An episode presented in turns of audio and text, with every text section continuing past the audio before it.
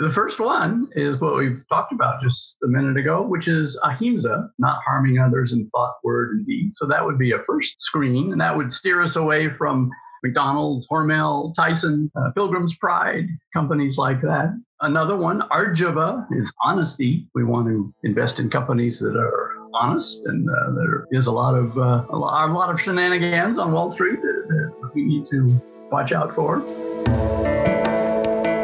Welcome to That's So Hindu, a podcast brought to you by the Hindu American Foundation. I'm Matt McDermott. In this episode, I speak with HAF's very own Easan Katir about his recent article in Hinduism Today magazine about dharmic investing, what it is, how it's different from other forms of ethical investing, and how we can all apply Hindu principles to our financial decisions. Hope you enjoy it.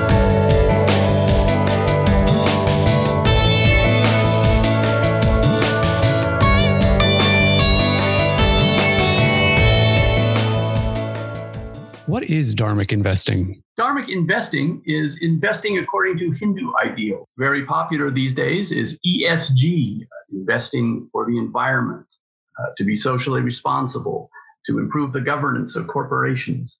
But some of those don't go far enough for the Hindu ideals of ahimsa. We want to avoid companies that hurt anyone in thought, word, and deed. And uh, there are many uh, meat processors in the S&P 500, for example. So a Hindu could find ways to have alternate investments, uh, which I've researched over the years and going to share with you today. The, the question on many people's minds when they're ever they're investing is this profitable how does this compare to other forms of investing that don't have such a an ethical screen to them yes, well, ethical screening is just the right word because, of course, as a steward of investments, whether it's one's own or uh, another's, we want to uh, be responsible for um, um, making a profit, having the investments grow. So the ethical screen would be the first, and screening for a profitable uh, growth company would be the, the next. Uh, in practicality, uh, we can look at recent history uh, the uh, best performing exchange traded fund last year was up 62% was the Invesco Solar Fund that invests only in uh, solar companies. Uh, and that same fund is up another 15% this year, while the uh, Dow is still down for the year. So I'd say the answer is yes, that it is possible to um, do well financially as well as ethically Ethical investing might seem like a modern notion to some listeners, but in your article, the article in Hinduism Today, you mentioned that the notion of ethical investing goes back hundreds of years. Can you can you go over that history a little bit? Sure. In American colonial times, uh, religious groups prescribed their endowments from investing in the slave trade, for instance. Uh, they didn't want to invest in uh, companies that made alcohol. The American Temperance Society uh, there were 8,000 chapters across the country, and they pledged to abstain from investment in distilled alcohol uh, and slavery. That com- that group eventually became the Phoenix Life Company, uh, and uh, we invested in those shares. Uh, so there is a long history from that early beginning in the 70s. Funds were called SRI, socially responsible investing, and that nomenclature kind of evolved, and now it's called ESG, and uh, environment, social governance, and that is the the uh, the standard now. In fact, uh, a friend of mine, uh, Deloshini Sivaratne, is a uh, past fund manager at CalPERS, and they have a huge um, commitment to socially responsible investing and ESG investing. Uh, and uh, so it's very big. They they uh, are activists, in fact, to try to influence companies to be more um, more responsible. You've mentioned ESG several times. What can you explain to listeners? What's the difference between ESG, value alignment, and impact investing? Yes, um, ESG is environmental social governance, and that looks at a broad range, and it's a little fuzzy, even in the CalPERS documents. Uh, it says it's aspirational and uh, there are no set goals, but in general, to improve the environment, to uh, be socially conscious, uh, to improve governance of companies, to make it more equitable. Uh, those are all the ESG guidelines. And then um, the ones where we want to make an impact, some people, instead of finding companies that already do that, they purposely invest in companies that don't do that with the intent to change them. And uh, that is the impact investing. What's the role of debt in regards to Dharmic investing? Debt is the root cause of a lot of suffering and class division worldwide. I've noticed after studying it for many, many years. It's not as bad as uh, killing, uh, but it's not uh, totally dharmic, in my humble opinion. That debt is the cause of uh, suicides of farmers in India. Debt is the cause of bankruptcies uh, of companies and nations. So if one had to choose, and all else being equal, which of course it never is, but if it were equal, uh, one would, I think, choose a company without debt over companies that have debt. And you say, well, don't uh, companies need leverage um, to make a lot of money? The best example is Apple Computer, which uh, all during the time that Steve Jobs uh, ran it had no debt at all. Uh, Facebook has no debt. Uh, Intuitive Surgical, Surgical has no debt. So it is possible to have companies uh, debt free and uh, still helping humanity and uh, making a profit for investors. That's debt in terms of uh, a corporation and operating within their means. It, it's a little outside the range of dharmic investing per se, but can you speak a little bit on personal debt and how that figures into your interpretation of what is ethically correct in terms of Dharma or Hindu teachings? Oh, I think in the ideal world, uh, being uh, debt free would be the most dharmic and, and the least disturbing to one's meditations.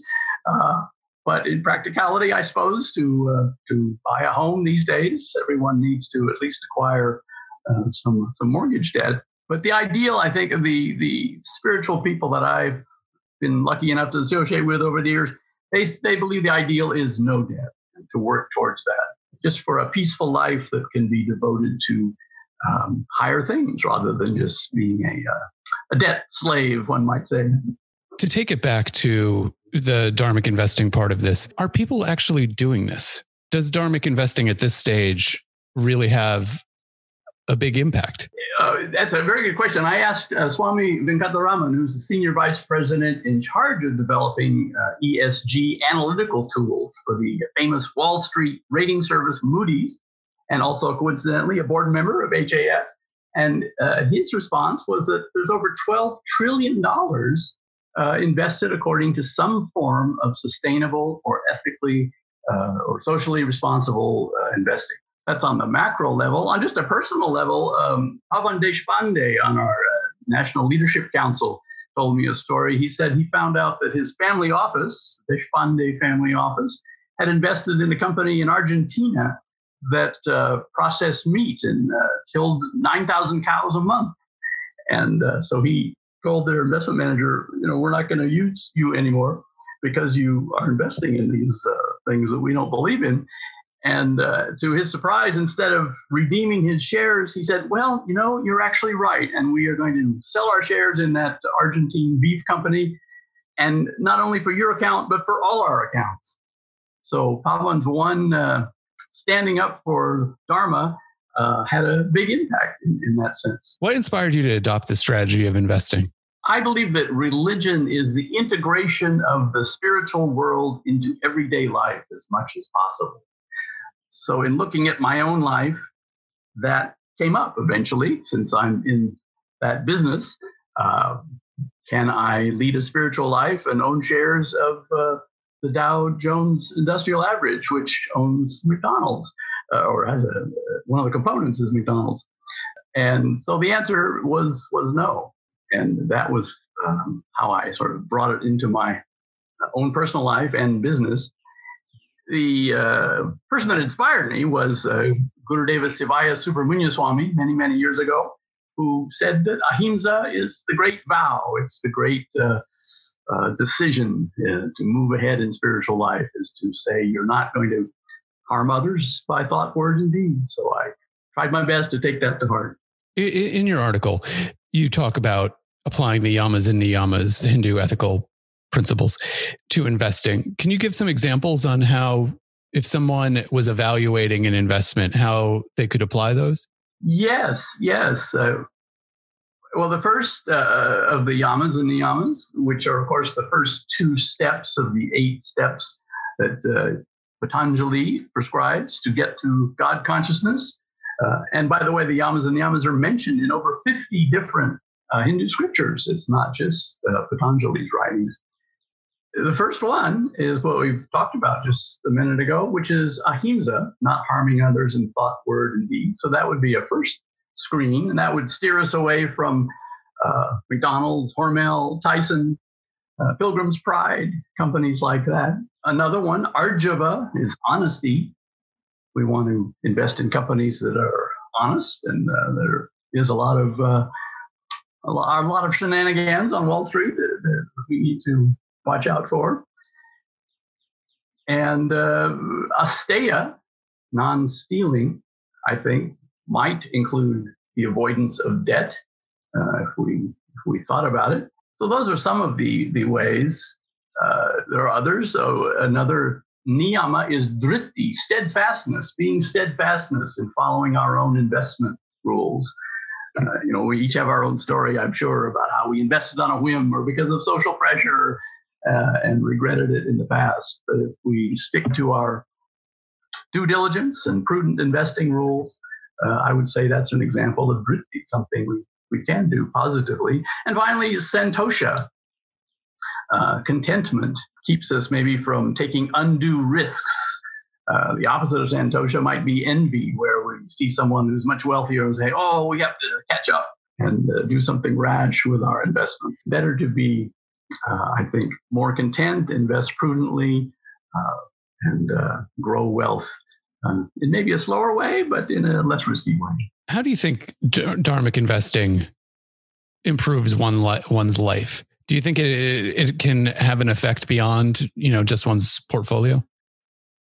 I think it it uh, clears the mind. You know, one uh, subconsciously maybe uh, is is uh, aware of uh, things that are dissonant in one's overall life, and if one is investing according to one's religious beliefs, I think one would uh, just be more more santosh, more peaceful uh, going going forward. Certainly, we would lighten one's karmic footprint by not investing in uh, companies that uh, cause harm. If somebody wants to get started in dharmic investing, how can they how can they start? Are there specific funds that they can look for, or are people on their own and having to just sort of do their due diligence on what companies are up to and then apply sort of their own personal screen and invest individually? Oh, good question. Uh, well, uh, the um, Financial Investment uh, Regulatory Authority, of which I'm a member, uh, uh, encourage me to, encourages me to mention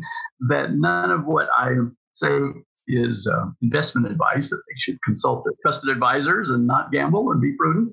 But uh, in general, one could look at the major indices. The Dow has McDonald's in it, so that kind of uh, would slow us down from investing in Dow index funds. The S&P, a very popular index fund, has uh, 12 meat processors, uh, not to mention um, lots of oil companies uh, in their mix. The sort of the lightest karmic footprint uh, of index funds is the NASDAQ, the NASDAQ 100. The symbol is QQQ. Uh, that uh, invests in, or that holds companies that um, uh, I would say do more good for the world and, and avoid uh, some of these other problems. A specific one is the one I talked about earlier, Invesco Solar Fund. The symbol is very cute. It's TAN, T A N. Uh, there's one small new fund I talked with the CEO, Claire Smith. Uh, she has started the Vegan Climate Fund. And she said her, her, aim is to help vegans and animal activists take the pain out of their portfolios. I thought that was a good phrase. The symbol is V E G N. What would be in that fund that wouldn't is there anything maybe is a better way to say it that would be in that fund that wouldn't pass muster in the dharmic investing fund? I, you mentioned before in the history i think it was quakers that didn't or in the temperance league that would, wouldn't invest in alcohol. And there's vegan alcohol out there. Mm, that's a good point. You know but does that how does that figure in? Uh, you know last time i looked at her um, holdings it was more what she didn't invest in. Uh-huh. she invested in all the big companies like Apple and uh, Microsoft, uh, but she avoided uh, companies that are in the energy sector and, and, and, that killed killed animals. What do you think is the future of dharmic investing? Do you th- see Hindus, those that are of means enough to invest, you know, in a, as outside of perhaps just like a 401k or something. Uh, how how do you see dharmic investing increasing, expanding? does it? Uh, what's the future look like? I think to see our future, we can look at other uh, religious screens. There is the MSCI, MCSI uh, Catholic Index, uh, specifically di- designed to invest according to Catholic ideals. And there's the MCSI uh, Sharia Law uh, Index that invests uh, according to Muslim ideals. And those are growing um, and have been sustained over the years. So I think dharmic investing has a, a, good future.